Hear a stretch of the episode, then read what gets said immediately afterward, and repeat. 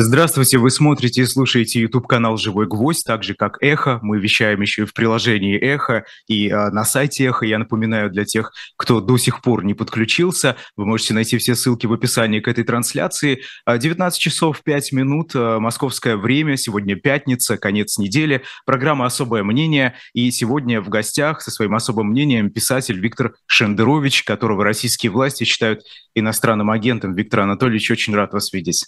Здравствуйте. Добрый вечер. Добрый вечер. Так как мы в прямом эфире принимаем э, ваши вопросы и реплики, конечно, на Ютубе чат работает, поэтому давайте делать эфир вместе. Но, Виктор Анатольевич, знаете, очень много сегодня событий разных. Э, у нас тут и юбиляр э, Владимир Путин, которому 70 лет исполнилось, и Нобелевская премия и так далее. Но давайте все по порядку. Да? Вот как раз с Нобелевской премии мира э, начнем. Э, присудили ее правозащитникам из России, Украины и Беларуси. Э, Россия – это правозащитная организация «Мемориал», которая и ликвидирована, и признана иноагентом, и еще там, я думаю, много разных э, статусов, да. Вот вы лично как оцениваете выбор э, Нобелевского комитета? Ну, слушайте, я это неожиданный, э, не, неожиданно счастливый выбор. Я, я очень рад. Я рад и, и за мемориальцев моих друзей э, многолетних, и за ту компанию, в которой они оказались мне кажется, помимо всего прочего, очень правильная кампания, очень смысловое, смыслово точное назначение победителей.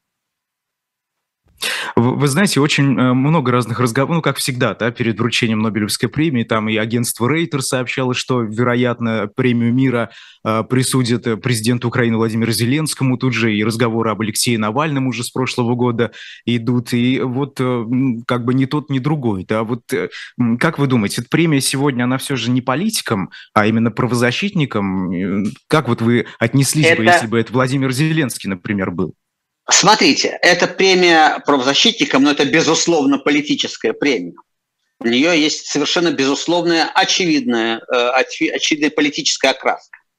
Это премия тем, кто противостояли э, беспределу, да, а, а, кто защищали человеческое достоинство, кто противостояли убийственной в прямом смысле политике Владимира Путина. В этом смысле украинский правозащитный центр, который занимался фиксации жертв и нарушений прав человека во время этой войны, и мемориал, который занимается этим 30 лет, больше 30 лет на самом деле, да, с позднесоветских конфликтов. 30 лет и 3 года, буквально, как Илья Мур, да, значит, э, э, они коллеги, они занимаются одним, одним делом. И очень точно э, смысловое, э, да, их коллега, значит, Олесь Беляцкий, белорусский правозащитник, находящийся в тюрьме, противостоящий, противостоявший и противостоящий тем, что он просто продолжает, да, продолжает находиться в тюрьме, противостоящий Александру Лукашенко. Безусловно, очень точное награждение. Оно политическое, безусловно. В каком-то смысле оно более более точно, более точно, э, чем если бы был награжден только Навальный или только Зеленский. Потому что это, это награждение абсолютно объединило это концентрация внимания мирового сообщества, а престиж премии все-таки очень высокий, да, на проблемах именно на постсоветском пространстве. Россия, Белоруссия, Украина. И совершенно недвусмысленно поддержаны те, кто противостоит тирании, противостоит империи, противостоит э, нарушению прав человека. Замечательная премия, мне кажется, одно из лучших награждений в этом смысле, одна из самых точных вручений.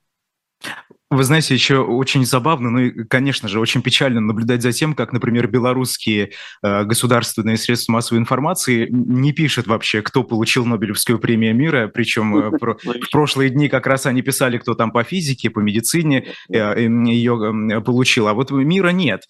И, э, в, в этом плане российские, кстати, про кремлевские, так скажем, а, информагентства и СМИ, они отличаются, потому что они все-таки написали про мемориал, там со всеми ну статусами, с предысторией, истории и так далее. Да, но, а, знаете, вот все же это же кто-то считает, что это такой довольно сильный удар по российской политэлите, что вот тут мемориал в прошлом году Дмитрий Муратов, здесь мемориал, но молчать уже никак не получится, придется рассказывать, и тут еще и люди полезут в интернет гуглить, а что такое мемориал, кто не знал. Вот как вы, вы думаете, знаете, это такой серьезный удар или нет? Да нет, и этим отморозкам поздно пить боржоми. Э, понимаете, это раньше там лет сколько-то назад, я даже уже не скажу э, точно сколько, потому что это постоянно переливалось, так сказать, разными красками. Гибридная же тирания у нас была долгое время, гибридная тирания.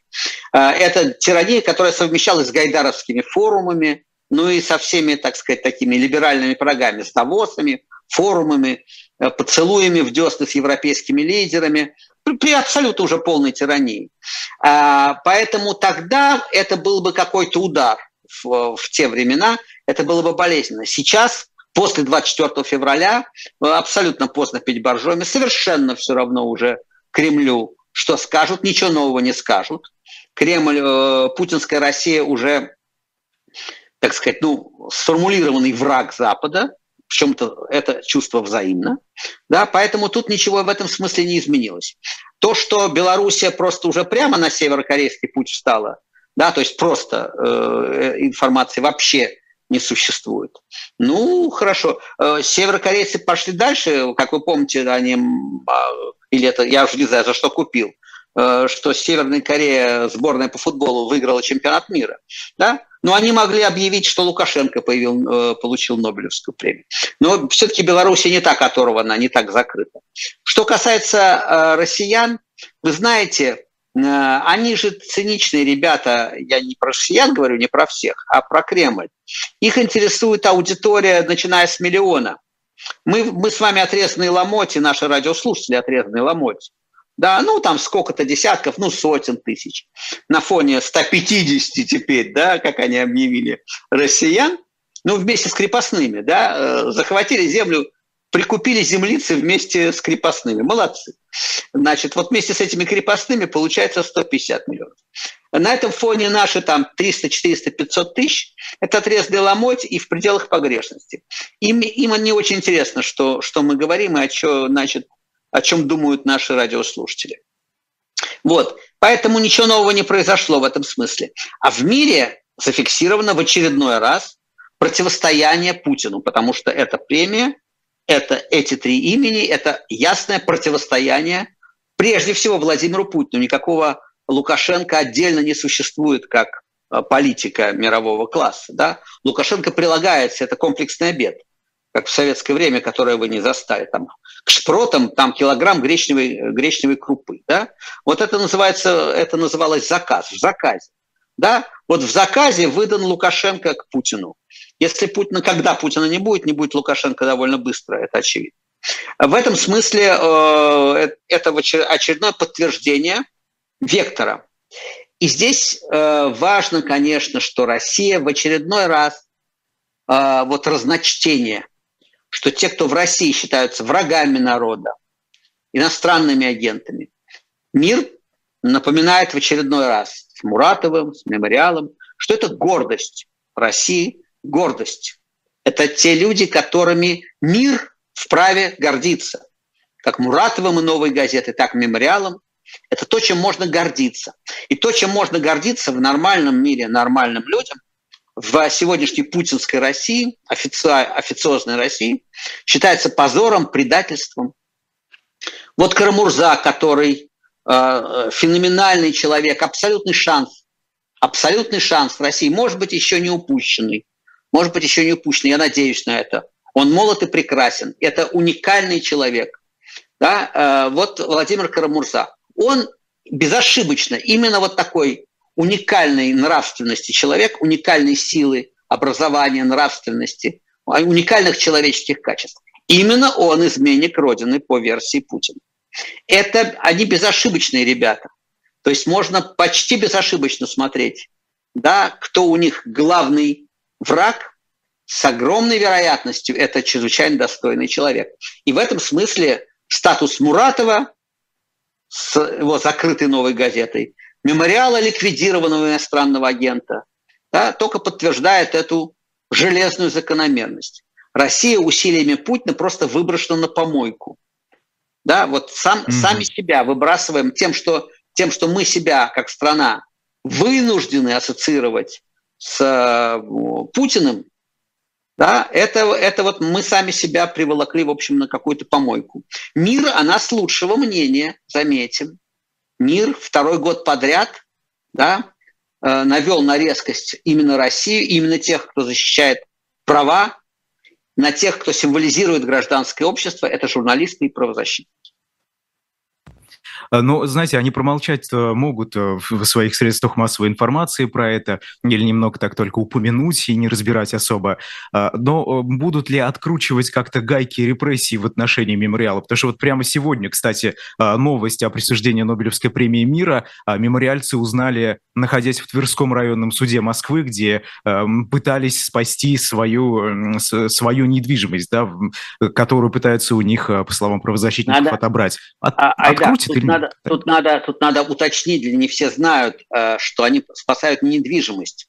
А там музей, там экспонаты, да, да, да, да, конечно. созданы это... уникальные, э, то есть это речь не о недвижимости, да, там по, по Булгакову, не квартирный вопрос, да, а там, а, а там уникальный музей э, и уникальные экспонаты, которые хранятся в специальных музейных условиях, созданных на средства инвесторов, которые вкладывались в мемориал.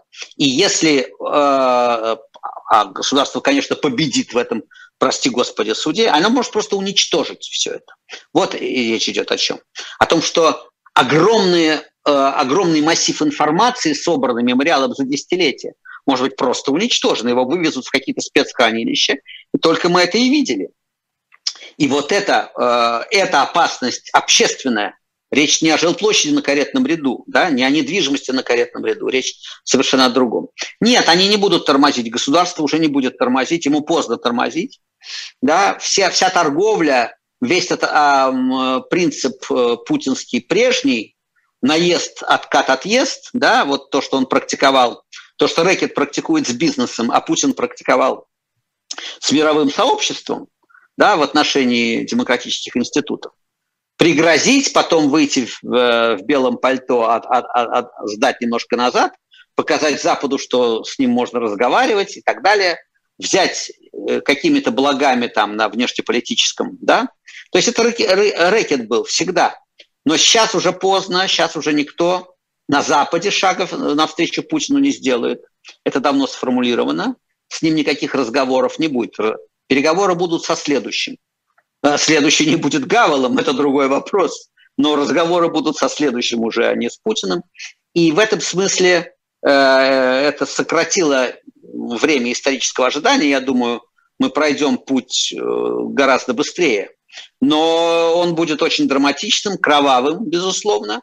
И, э, так сказать, но, по крайней мере, тормозить уже сейчас э, Путин не будет поздно. Поздно ему тормозить, им поздно тормозить. Я думаю, что к сожалению, никак не Нобелевская премия не повлияет. А вот э, за кого можно порадоваться, я думаю, это за Олеся Башу, Башутский, кажется, да, фамилия э, значит, белорусского правозащитника, главы «Весны», этой правозащитной замечательной организации. Потому что я говорил об этом неделю назад применительно к Навальному, меня спрашивали, а вот дадут ли ему. Я говорил, что убивать нобелевских лауреатов затруднительно. Вот сделать так, чтобы вот кто-то, а какой-то осужденный был, да и помер в тюрьме. Это бывает. Это бывает. Ну, мало ли от чего можно помереть. Плохое здоровье. Убивать нобелевских лауреатов – затратная вещь затратные. Ну, там, там пассажирский лайнер, который мимо пролетал, посадили даже. Мне кажется... Да, да, да, нет, ну посадить лайнер это, это такая уголовщина, конечно, безусловно, но все-таки убийство в тюрьме Нобелевского лауреата, знаете, вот э, не на, не на вашей памяти, но на моей был Мандела, да? Трудновато убивать Нобелевских лауреатов, я вам скажу, да? То есть это э, человек, которому предстоит принять это решение, понимает, что незамеченным оно не пройдет. Вот кто знал эту фамилию? Я ее слышал. Не более чем даже, между прочим, не более чем. При том, что я, в общем, следил за белорусскими протестами. Да? Но вот, не, это, вот так, через запятую. Да, вот есть такой политзаключенный. Теперь вместе со мной навели на резкость десятки миллионов людей. И надо надеяться, что это увеличит его шансы э, выйти живым. А на свободу, да, понятно, что при Лукашенко вряд ли он выйдет, но, но по крайней мере, шансы, что доживет, увеличиваются. Очень полезная Нобелевская премия в этом смысле. Угу. Хорошо, ну вы, вы знаете, например, в Украине некоторые, в том числе, кстати, довольно высокопоставленные э, люди, вот, например, советник главы Офиса президента Михаил Подоляк, он что написал? Давайте я прям процитирую. У Нобелевского комитета однозначно интересное понимание слова «мир». Если премию вместе э, получают представители двух стран, что напали на третью. Ни российские, ни белорусские организации так и не смогли организовать сопротивление этой войне. Нобель в этом году просто, в кавычках, супер. И это не единственный, да, Подоляк, который вот так критикует решение Нобелевского комитета. Я Значит, даже, даже пользователи из Украины. Значит, вот что вы а, думаете бывший, по этому поводу? Бывший пиарщик Януковича упрекает э, правозащитный центр «Мемориал» в том, что он не смог остановить Путина. Это очень трогательно. Я балдею. Я просто балдею. Не напоминал бы. Я вот, скажем, ну я слышал опять фамилию Подоляк. Но вот увидел эту цитату сегодня, решил посмотреть, что за Подоляк такой. Увидел, что за Подоляк такой. Погуглите, не будем на него много эфирного времени тратить. Хоть бы не напоминал о себе в этом контексте. Да? А мемориал не смог остановить Путина. Да, не смог остановить Путина. Под бомбами были до всякого Путина мемориальцы. Под бомбами в первую чеченскую войну, под бомбами во втором. Олега Орлова э, в Ингушетии водили на расстрел. Да? А Дмитриев сидит в тюрьме за э, да, прямо месть чекистов за то, что противостоял да, нравственно. И э, вот не смогли остановить Путина. А, э, стыдоба. Но это стыдоба украинская. Предоставим украинцам покраснеть за подалека, а сами пойдем дальше. Но вы знаете, ладно бы Подоляк, мы, да, действительно отодвинем его куда-нибудь в стороночку, забудем, но ведь это же не только он, это еще и, и пользователи интернета, вот да. просто обычные люди. Там радикализация идет в этом плане в отношении да, вообще конечно, всего да. российского. Конечно. Нам сегодня, поймите, э, сегодня очень сложно, есть раз, люди разные. Э, и в моем фейсбуке огромное количество украинцев, которые совершенно адекватно и ну, мудро радуются и именно соседству радуются, понимая, что нету никакого э, общего знаменателя, нравственного общего знаменателя по обложке паспорта. Что люди не делятся не только на эллинов и иудеев, они не делятся на обладателей э, паспорта с трезубцем и с птицей этой двуглавой. Да? А нет такого общего знаменателя нравственного, этического. И люди нормальные это понимают. И они понимают, что Украинский правозащитный центр и мемориал – это коллеги, которые заняты одним они заняты защитой прав человека. Один из пользователей, которых вы упомянули, э, написал, что вот украинскому правозащитному центру надо было давать, потому что он защищал украинцев, а мемориалу не надо, потому что он защищал россиян. Значит, россиян защищать от убийств, насилия не надо. Если этому человеку нехитрому сказать, что он нацист, он сильно удивится. Но он нацист, он просто не в курсе. А, бог с ними, люди разные. А, драма настоящая, драма, заключается в том, что сегодня Россия, повторяю, есть э, персональная нравственная оценка, а есть исторический вектор, есть некоторый центр тяжести у цивилизации, у страны. Наш центр тяжести сегодня находится не в районе Муратова или там э, Олега Орлова, Черкасова, Мемориальства, а центр тяжести находится в районе Охлобыстина, Кадырова, Пригожина, государственный центр тяжести. И отношение к России как к стране совершенно справедливо именно такое. Это драма, это драма нас с вами, это драма всех э, нормальных русских людей, да, которые, которые не, не готовы себя да, через запятую с Кадыровым и Пригожиным оценивать. Да? Но тем не менее. Поэтому украинцы, которые, э, украинские граждане, которые нервно реагируют на это, и даже остро, и даже брутально в смысле лексики, э, трудно их осуждать, потому что мы не знаем, кто эти люди и что ими движет. Потому что одно дело понятная эмоциональная ярость, она абсолютно понятна, она не обсуждается. А другое дело, когда мы говорим о людях, о официальных людях, об официозе, это галимая пошлая политика. И э, у этого разные, повторяю, э, нравственные оценки, они всегда индивидуальны. И я очень по-разному оцениваю тех украинцев, которые под бомбами, да, в, в разодранных домах, не дай бог, жертвами да, близких людей, э, там не могут слышать. Для них слово «Россия» – это Путин и бомбы, падающие на них. Я их эмоционально очень хорошо понимаю. Это 41 год наш, да? Э, стихотворение Оренбурга, да, «Убей немца». И сколько раз увидишь, столько раз убей. И в 41 году э, странно предъявлять претензии э, на эту строчку. Уже в 44-м, 45-м, пожалуй, стоит сказать, нет, пожалуй, не очень своевременно. А, не нам сегодня осуждать в этом смысле эмоцию. Что не мешает нам оценивать тезис. Это очень разные вещи. Я не оцениваю людей, которые это говорят. Я оцениваю тезис. Тезис прискорбный, тезис жалкий, тезис ошибочный. Дадим времени, дадим э, этой лаве остыть и дадим, дадим время нам, всем нормальным людям с этим разобраться в послевоенное время, после победы Украины, я надеюсь. Президент Украины Владимир Зеленский э, вот что сказал. Давайте я, я его прям процитирую, чтобы не было там какого-то иска, э, искаженного толкования его слов. Что должно делать НАТО? Исключить возможность применения России ядерного оружия. Но что важно, я еще раз обращаюсь к международному сообществу, как это было до 24 февраля. Превентивные удары, чтобы они знали, что с ними будет, если применят. А не наоборот, ждать ядерных ударов России, чтобы потом сказать, ах, ты так, ну вот держи от нас. Пересмотреть применение своего давления, порядок применения применения. Это была цитата Владимира Зеленского. Ну, то бишь, э, призывает, э, как вот это написали многие СМИ в заголовках, да, э, к превентивным ядерным ударам по России. Это что? Это тоже эмоция какая-то? А, ну, это ведь от Нет, ну, президента. Там, там, нету, там нету ничего про ядерный удар, сколько я со слуха, со слуха услышал, да, там Зеленский не, не говорил ничего про, ядер, про ядерный удар по территории России. Ну, а, не уточнил, да. Но сказал, не уточнил, что не надо да. ждать ядерных ударов от России. Не надо да. ждать ядерных ударов от России. И да, он не говорил про ядерный удар по России, надо тут, так сказать, ну, надо, надо, надо, надо распутывать эти вещи. А, понимаете, какая штука? Есть логика войны. По логике войны э, э, Украина, Запад имеют полное право применять э, оружие по территории России.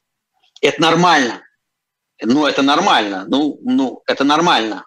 Нормально Подождите, нормально. А условия этой нормальности, как вы их понимаете? Нормально, нормально когда? Нормально что? Айдар, нормально не значит, э, э, нормально это не значит хорошо. Нормально это значит в, в той норме, которая есть мирная норма, а есть военная норма. И в 1941 году, да, э, да, в 1940 году англичане, в 1941 наши полетели бомбить Берлин. И после, согласитесь, что после 22 июня э, это абсолютно легитимно бомбить Берлин. Разумеется, началась война. В войне бомбят, да, чужие города. И в этом смысле абсолютно легитимная бомбардировка чужого города. А украинцы имеют полное право наносить удары по нашей территории. Абсолютно полное моральное право. Дальше вопрос целесообразности. А, остановлюсь, я вижу ваши глаза немножко недоуменные, остановлюсь на моральном праве. Я писал об этом в первую неделю войны. Дорогие россияне, вы полагаете, что бомбить Харьков можно, а бомбить Белгород, который в 50 километрах от Харькова, нельзя? Кто вам это сказал?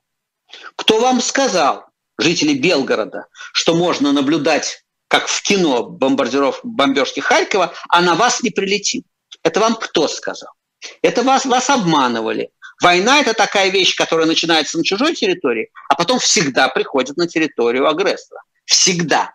Не было случая, чтобы не приходило, да? И не может не прийти. И в этом смысле надо понимать, что Украины, украинцы после 24 февраля, ну, собственно, даже, я бы сказал, после 28 февраля 2014 года, да, имеют полное право применять оружие по территории Российской Федерации. Потому что Россия объявила войну и отторгла часть территории. Точка. Это что касается морального права.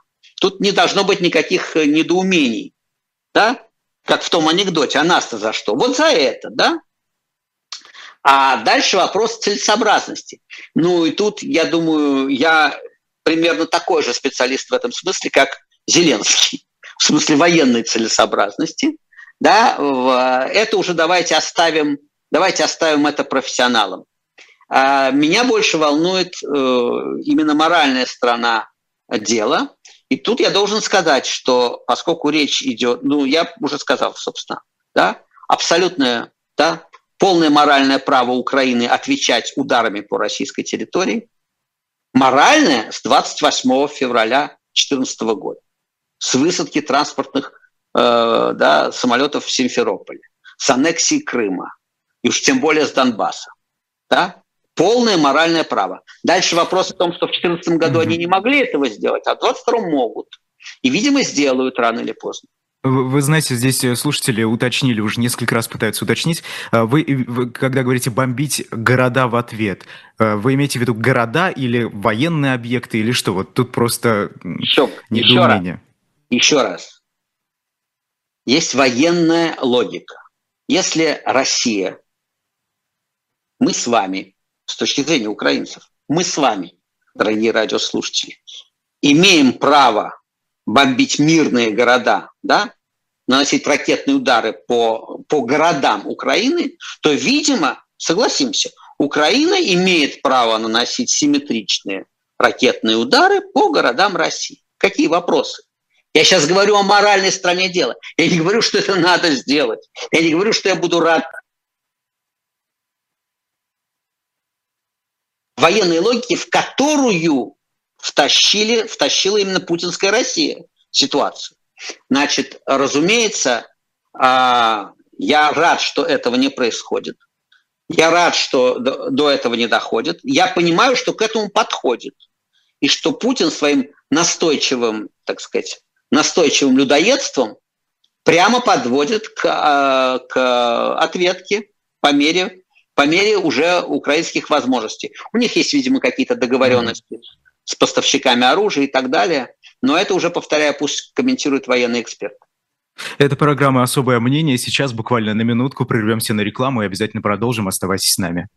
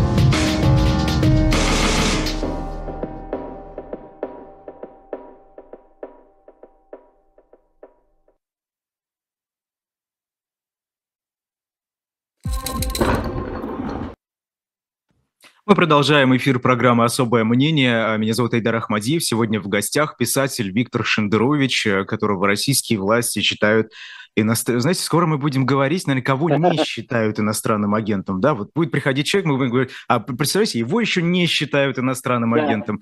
Мне скоро так, э, кажется, да, что так а, будет. Но, но еще через какое-то время мы будем говорить, человек, которого российские власти считали иностранным агентом.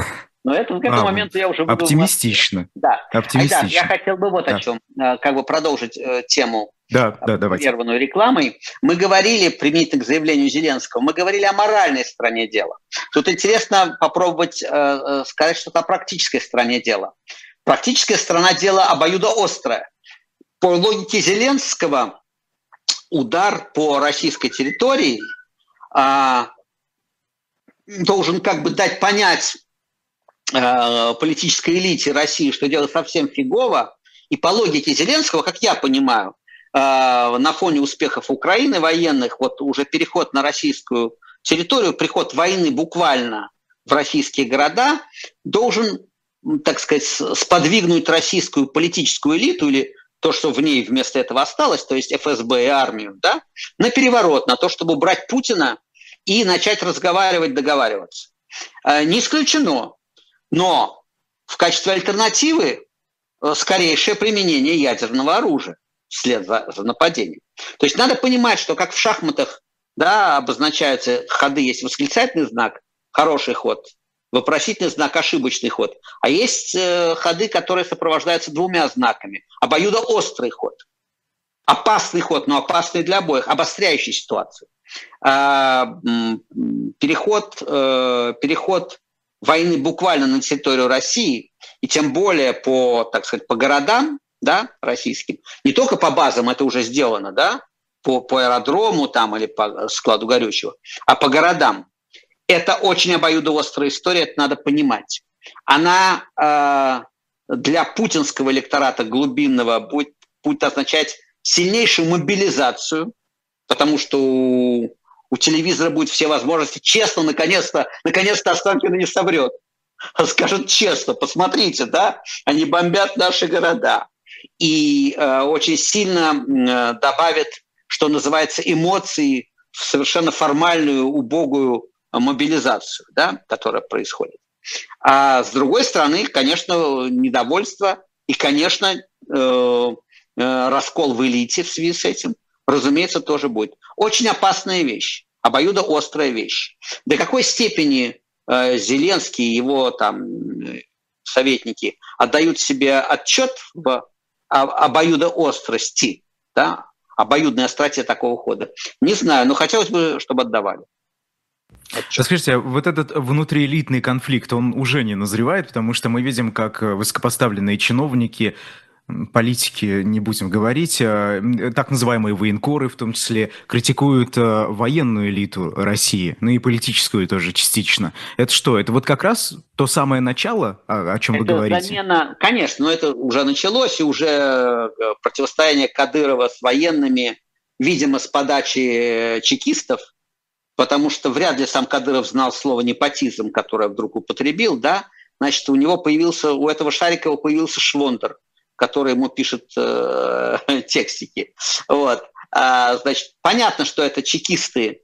Чекисты с военными традиционно воюют. Военные, которые, полагаю, должны ненавидеть Путина ну, почти с, с украинской силой, потому что он их подставил, он их втянул в эту войну. Военные же не должны обсуждать приказы, они должны воевать и гибнуть, убивать других и гибнуть, что военные и делают. А тут выясняется, что, да, что Э, Кадыров, к которому в военных отношениях очень определенное, да, как к недобитому, да, к недобитому шайтану да, из леса чеченского, из зеленки, к недобитку из чеченской зеленки к нему отношение, да? А, вот, он и начинает прилюдно давать пощечины генерал, генерал-полковнику. А Путин его после этого, Кадырова, делает тоже генерал-полковником, как бы легитимизируя да, эту склоку. Военные должны сегодня ненавидеть Путина очень сильно, профессиональные военные, верхушка. Поэтому этот конфликт не назревает, он уже назрел, он уже, вы, собственно, этот гнойник лопнул и потек наружу. До какой степени но это зависит очень э, от скорости, от успехов украинских э, вооруженных сил. Если э, с такой же скоростью будет все идти дальше, то, безусловно, будут какие-то перемены. Путин будет искать крайних и найдет в виде Шойгу или каких-то военных. Военные будут понимать, что их подставили, втянули в э, неподготовленными в, войну, да, и теперь делают виноватыми, а решение о войне принимали не они, да, а тем немногим в политической элите России, кому еще казалось, что это государство, а не малина, они вынуждены будут признать, что они ошибались, что это малина.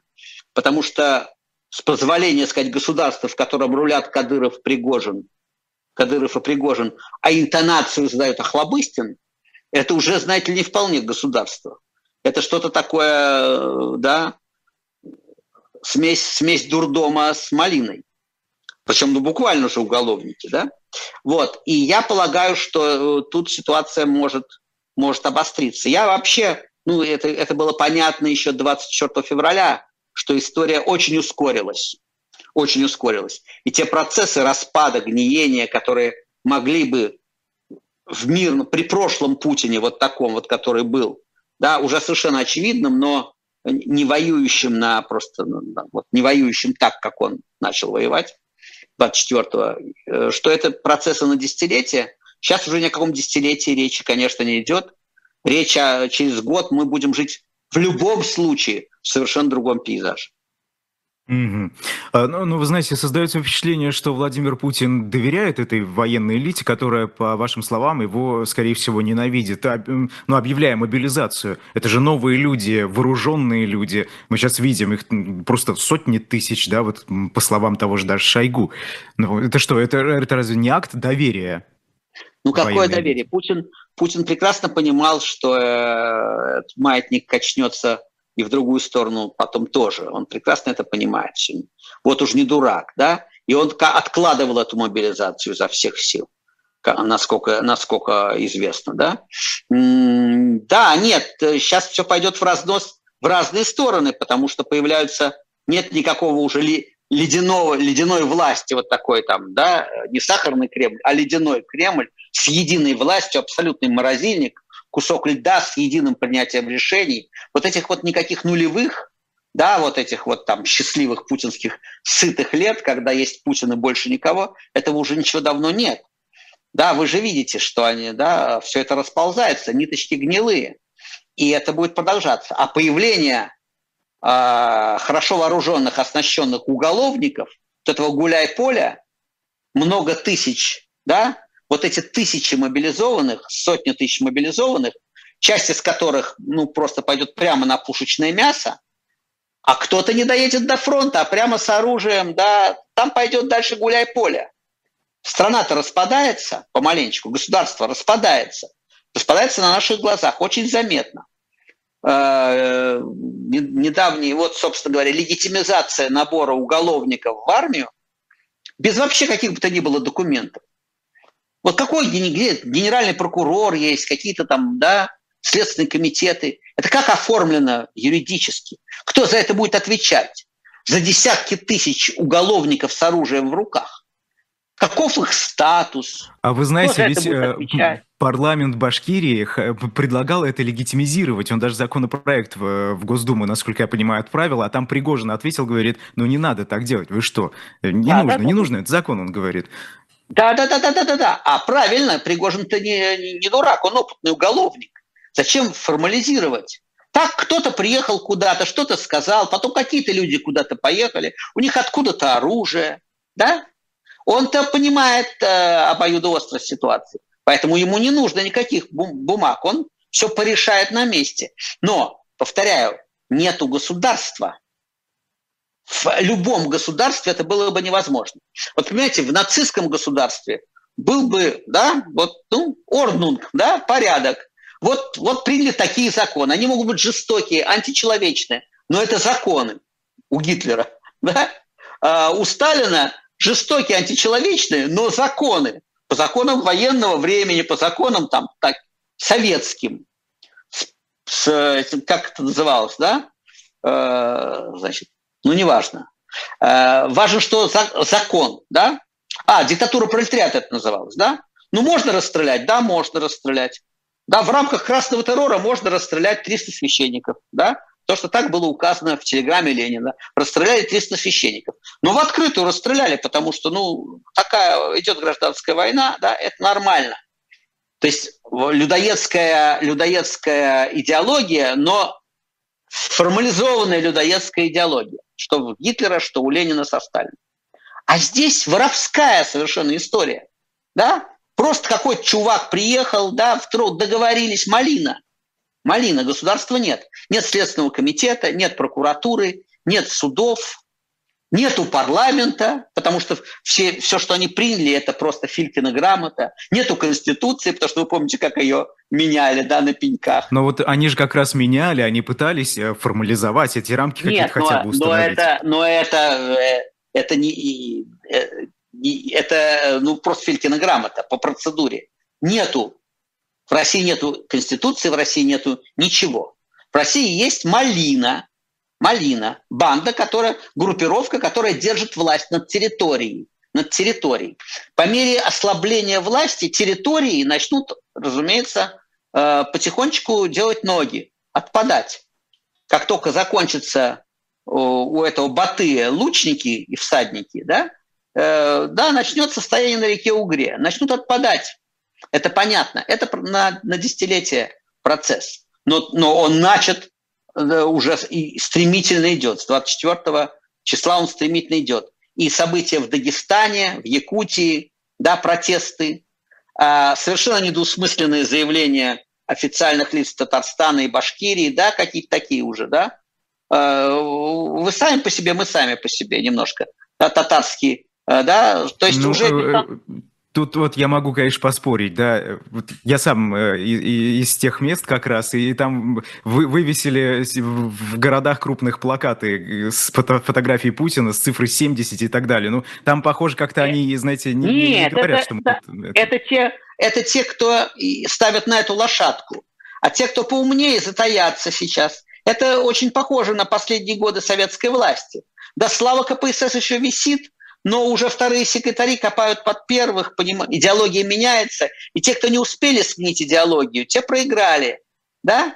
А кто успел, как Ельцин, сменить идеологию, да, э, перестройку один умный человек назвал революция вторых секретарей. Революция вторых секретарей, да? Кто, кто, кто почуял изменения? Центробежные тенденции в, э, в регионах абсолютно э, очевидны. Вот в Якутии, в Дагестане они просто вышли наружу. Вот объясните теперь после того, что было в Дагестане и в Якутии, объясните теперь той якутской женщине, да, которую там волокли, объясните ей, что Якутия – это часть России, что Якутия лучше с Россией. Вот объясните это теперь им. Объясните это там, где на пушечное мясо забирают да, людей, э, вот молодежь забирают на пушечное мясо массово, товарном, в товарных количествах. При том, что достоверно известно, что э, Москва и Питер как-то не торопятся, а особенно дети начальников не торопятся идти на пушечное мясо. Это все, безусловно, симптоматика будущего распада. Но это, повторяю, мы немножко забежали вперед. Сейчас Извините, пока можно, что... можно, пожалуйста, да, я добавлю. Все-таки вот мне кажется, что люди в таких категориях не мыслят. Это женщина, которую тащили, вряд ли она в этот момент будет думать, а как же вот нам с Россией это плохо. Не будет она... Думать. она не будет думать. Но какой-нибудь чувачок, э, так сказать, из орготдела какого-то местного, какой-то чувачок, примеряющийся к политике и понимающий, что сейчас это все потечет – какой-нибудь популист непременно, э, очень скоро, и вы это увидите, и я это увижу, э, использует энергию этого протеста. Сейчас ведь нет политических механизмов, сейчас нет политики. Пока можно только выйти на улицу и заголосить дурным голосом и попасть под полицейскую дубинку и под срок. Но через какое-то время, повторяю, э, станет проблематично с дубинками и со сроками. Потечет все, как потекло в позднем совке да? И вот тогда, безусловно, не сама женщина, но найдутся, найду, найдется кому объяснить якутам, а что это мы, да, что это у нас вот рулят вот эти? Что это мы на войну с какой-то Украиной? Где Украина, где, где мы? Чьи это интересы? Почему за эти интересы должны гибнуть наши ребята? И вот там пойдет это наши, вот это наши будет очень заметно, не только в национальных республиках, но уж национальных-то точно. Объяснить башкиру, якуту, там, э, татарину, дагестанцу, что он должен погибнуть на войне э, Путина с Украиной, еще раз, для, э, для подвига, для массового, да, нужна, нужна сильная идеология. Да, мысли, овладевающие массами, становятся материальной силой, говорил Маркс, это правда. И для того, чтобы люди действительно не под заградотрядами, а поднимались в атаку, шли на смерть, они должны вести смерть за, на, за что-то. У них должна быть какая-то вера за Родину. Не за Сталина, за Родину. Да, за Родину. Или за римские там, легионы, за Цезаря. Но там надо быть действительно, надо верить в эту идеологию. Надо, чтобы была идеология. Сегодня идеологии никакой нет. Сегодня воровская идеология. Мы видим, как они меняли все время за это 20-летие, они все время меняли идеологию. Они в сущности, их идеология была одна. Они оставались у власти. А скажите, да, а вот они... эта идеология «мы против Запада», который, ну и так далее, там по списочку, да, да, вот у нас Владимир Путин очень часто об этом любит рассказывать в своих исторических лекциях. Э, скажите, вот, а, а это что, это не, не годится? Люди это вообще как воспринимают? Вот как вы думаете? Пока, как говорил э, рок-звезда Богдан Титамир, пока people хавает, да, то people это хавал э, десятилетиями напролет, последние десятилетия уж точно. Он это хавал после 2012 года, после 2014 года только это и хавал. Но, вы знаете, э, пейзаж меняется, и э, по аналогии с предыдущим безумным, да, э, те же гитлеровские речи в 1938-1939 году и те же самые речи в 1944-1945, акустика меняется. Акустика меняется. Да? В фильме «Рома. Обыкновенный фашизм» есть замечательные кадры как одна и та же речь Гитлера. Вот Гитлер говорит, говорит, а годы разные, как меняется выражение лиц в зале. Да? Пчелы что-то подозревают, как сказано да, у, в сказке про Винни-Пуха. Пчелы что-то подозревают. Меняется пейзаж, меняется акустика. И та же самая риторика, э, та, тот же самый трек, который мы слышали недавно, да, вот это все, все то же самое. Про продажный Запад, про вот там, э, вот это, про, про это все, про Великую Россию. А это все во время там, бомбардировки российских городов, во время экономического обрушения, после военного поражения или в процессе военного поражения, в обстановке чудовищной коррупции и бесстыжести э, власти, это будет слушаться все более по-другому. Ведь контракт Путина, ну это я говорю банальные, битые битыми словами банальные вещи. Контракт Путина с элитой заключался в том, что он будет править как в Туркменистане, а они будут жить в Майами, Лондоне, Цюрихе, да, они будут легитимированы, их, их крыша в мировой элите. Их это устраивало. Контракт с народом, с так называемым глубинным народом, заключался в том, что у вас ипотека, Анталия, да, вам лучше стало жить. Ну еще бы 106 долларов за баррель. Половину своровали, но, но половины хватило, чтобы накормить всех так, как никогда не кормили. Беспрецедентно, да, беспрецедентное богатство свалилось на Россию, да. А, Путин это богатство пустил все на укрепление собственной власти. Контракт с обществом был простой. Я, э, я сижу тут, да, я, я никуда не ухожу, мы сидим тут и, и рулим тут, а вам будет э, ипотека, дискотека, да, иномарка вместо «Жигуля», Анталия вместо Сочи, да, все зашибись. И Москва хорошеющая с каждым днем. А, но этот контракт нарушен.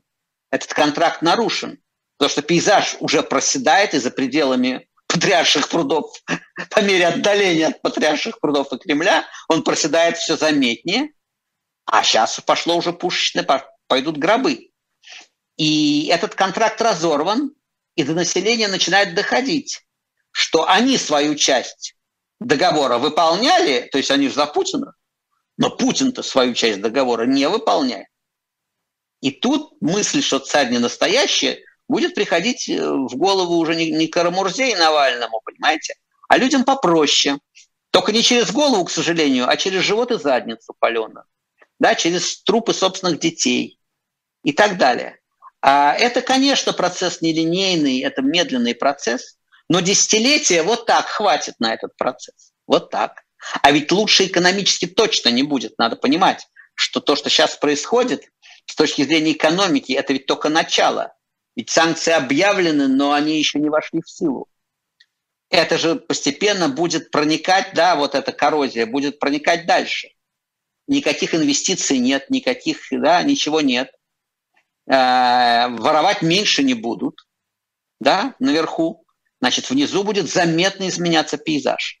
И это не, не, не, не тема пармезана 2014 года, да, что ага, мы проживем без пармезана. Без пармезана проживем. А вот без самолетов, да, без айфончиков тоже проживем. А как насчет э, теплотрасс, да? Как насчет инфраструктуры всей? А как вы знаете, вам, домов? вам сейчас скажут, ну вот э, смотрите, Иран уже давно живет, пожалуйста, под санкциями. Ну да, сейчас э, мы видим там массовые протесты. Ну вот до них живет, же живет, живет. жили. Живет. Да? Нет, можно. Закупориться и жить можно. А вопрос только в том, что в Иране, в Иране сильнейшая консервативная и, ну, подчеркиваю, идеология, сильнейшая идеология. Но мы уже видим, как она несовместима с жизнью в 21 веке.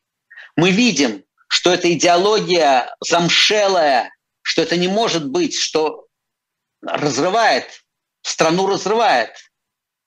Да, девочки, которые отрезают все волосы и показывают средние пальцы портрету Хамини, разрыв... невозможно в 21 веке, невозможно под зеленым знаменем ислама всем. Да?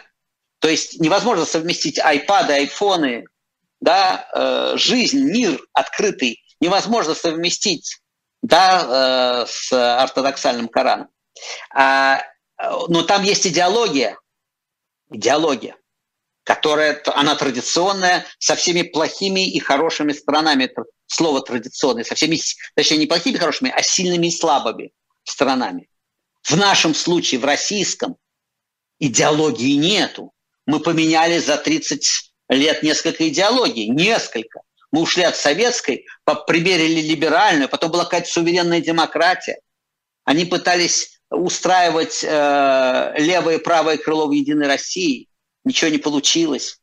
Да? Они придумывали себе, придумали этого Ильина, русскую депутату, придумали себе, они все время под себя все новые какие-то, все новые тряпочки идеологические, да, но тело-то, э, тельце-то все то же. Авторитарное тельце. Было ваше, стало наше. Это их единственная идеология. Пришли к власти и не отдаем. Пришли к власти и не отдадим. Вот вся реальная идеология. Дальше, конечно, они это, а, а, так сказать, в какие-то, в какую-то, в какие-то заворачивают тряпочки. То, mm-hmm. то суверенные, то суверенные демократии, то войны с Западом и так далее. Но это тряпочки. Вы, вы знаете, да, здесь в чате э, Александр уже несколько раз задал вопрос.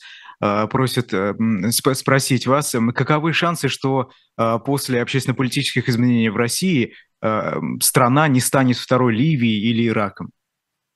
Понимаете, какая штука? Очень большая страна. Просто такой страны не будет. То есть Россия либо изменится, на что я надеюсь, но как букмекер ставлю процентов 20 на это, изменится. Тогда, если Россия изменится и по-настоящему сможет попробовать вернуться к федерализму, к самоуправлению, к, демократии, к разделению властей, к свободной прессе, выборам, независимому суду, к этой практике. Только в этом случае у России есть шанс остаться более или менее в прежних границах. Я думаю, что Кадыров э, под зеленым знаменем ислама уйдет, как только кончится финансирование. Еще кто-то может с ним уйти под зеленое знамя ислама, да, и э, сказать, конкурировать с с, с орданскими королями. Вот. А, но в общем Россия может удержаться только в рамках федерализма, как Канада, Америка, большая страна с разными территориями, но со свободой в качестве единственной скрепы. Что объединяет Монтану, Техас, Калифорнию, Новую Англию, да, не знаю, и Айову? Свобода. Люди сами выбирают все. Либо мы оста- э, придем к свободе, снова попробуем как та крыловская мартышка, все-таки не на хвост надеть очки, а на нос. Да, попробуем использовать по назначению свободу. Тогда у России есть шанс остаться в прежних границах. Если Россия будет настаивать, если э, одного упыря сменит другой поумнее, да, и снова мы вернемся на круги своя в тему империи, то Россия через какое-то время, конечно, распадется, потому что империя на закате, сил держать силой такие территории у России нету, да, да, и я думаю, что Россия должна либо измениться, либо, либо исчезнуть. То есть не я думаю, а, видимо, так и будет. Она изменится или исчезнет. А Ливии нет, Ливии не грозит. Думаю, что не грозит, потому что Ливия маленькая, а Россия большая. И просто какая-то часть станет э, северо-западным Китаем. Да? Если мы не хотим быть Восточной Европой, ну, значит, станем северо-западным Китаем или Северной Туркменией. Да, там уж как пойдет. Но Россия, единственный шанс уцелеть для России, это в очень короткий исторический срок измениться. Угу. Вы, вы знаете, к сожалению, эфир э, подходит к концу. У нас всего лишь полминуты осталось. Вы знаете, вот все-таки Владимир Путин, день рождения, ну не будем упускать это. Пожелайте что-нибудь. Пожелаю дожить до суда, но не затягивать не затягивать, потому что каждый день Путина у власти это тысячи, ну сотни или тысячи человеческих жизней. А, и очень хочется, чтобы это все закончилось побыстрее, а его, его э, уход от власти – это изменение политики, безусловно. Хочется, чтобы побыстрее. Но хочется, чтобы дожил до суда. Эти вещи противоположны друг другу, немножко противоречивые. Но хочется, чтобы это было не просто явочным порядком, табакеркой и шарфиком, а с, с Нюрнбергом.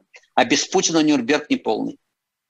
Спасибо. С особым мнением был писатель Виктор Шендерович. Меня зовут Айдар Ахмадиев. Не переключайтесь, как говорится, а, на живом гвозде, соответственно, на Эхе. Кстати, скачивайте приложение и слушайте там. Программа 2022. Независимый политолог Дмитрий Орешкин, ведущий Виталий Дымарский. До свидания и спасибо.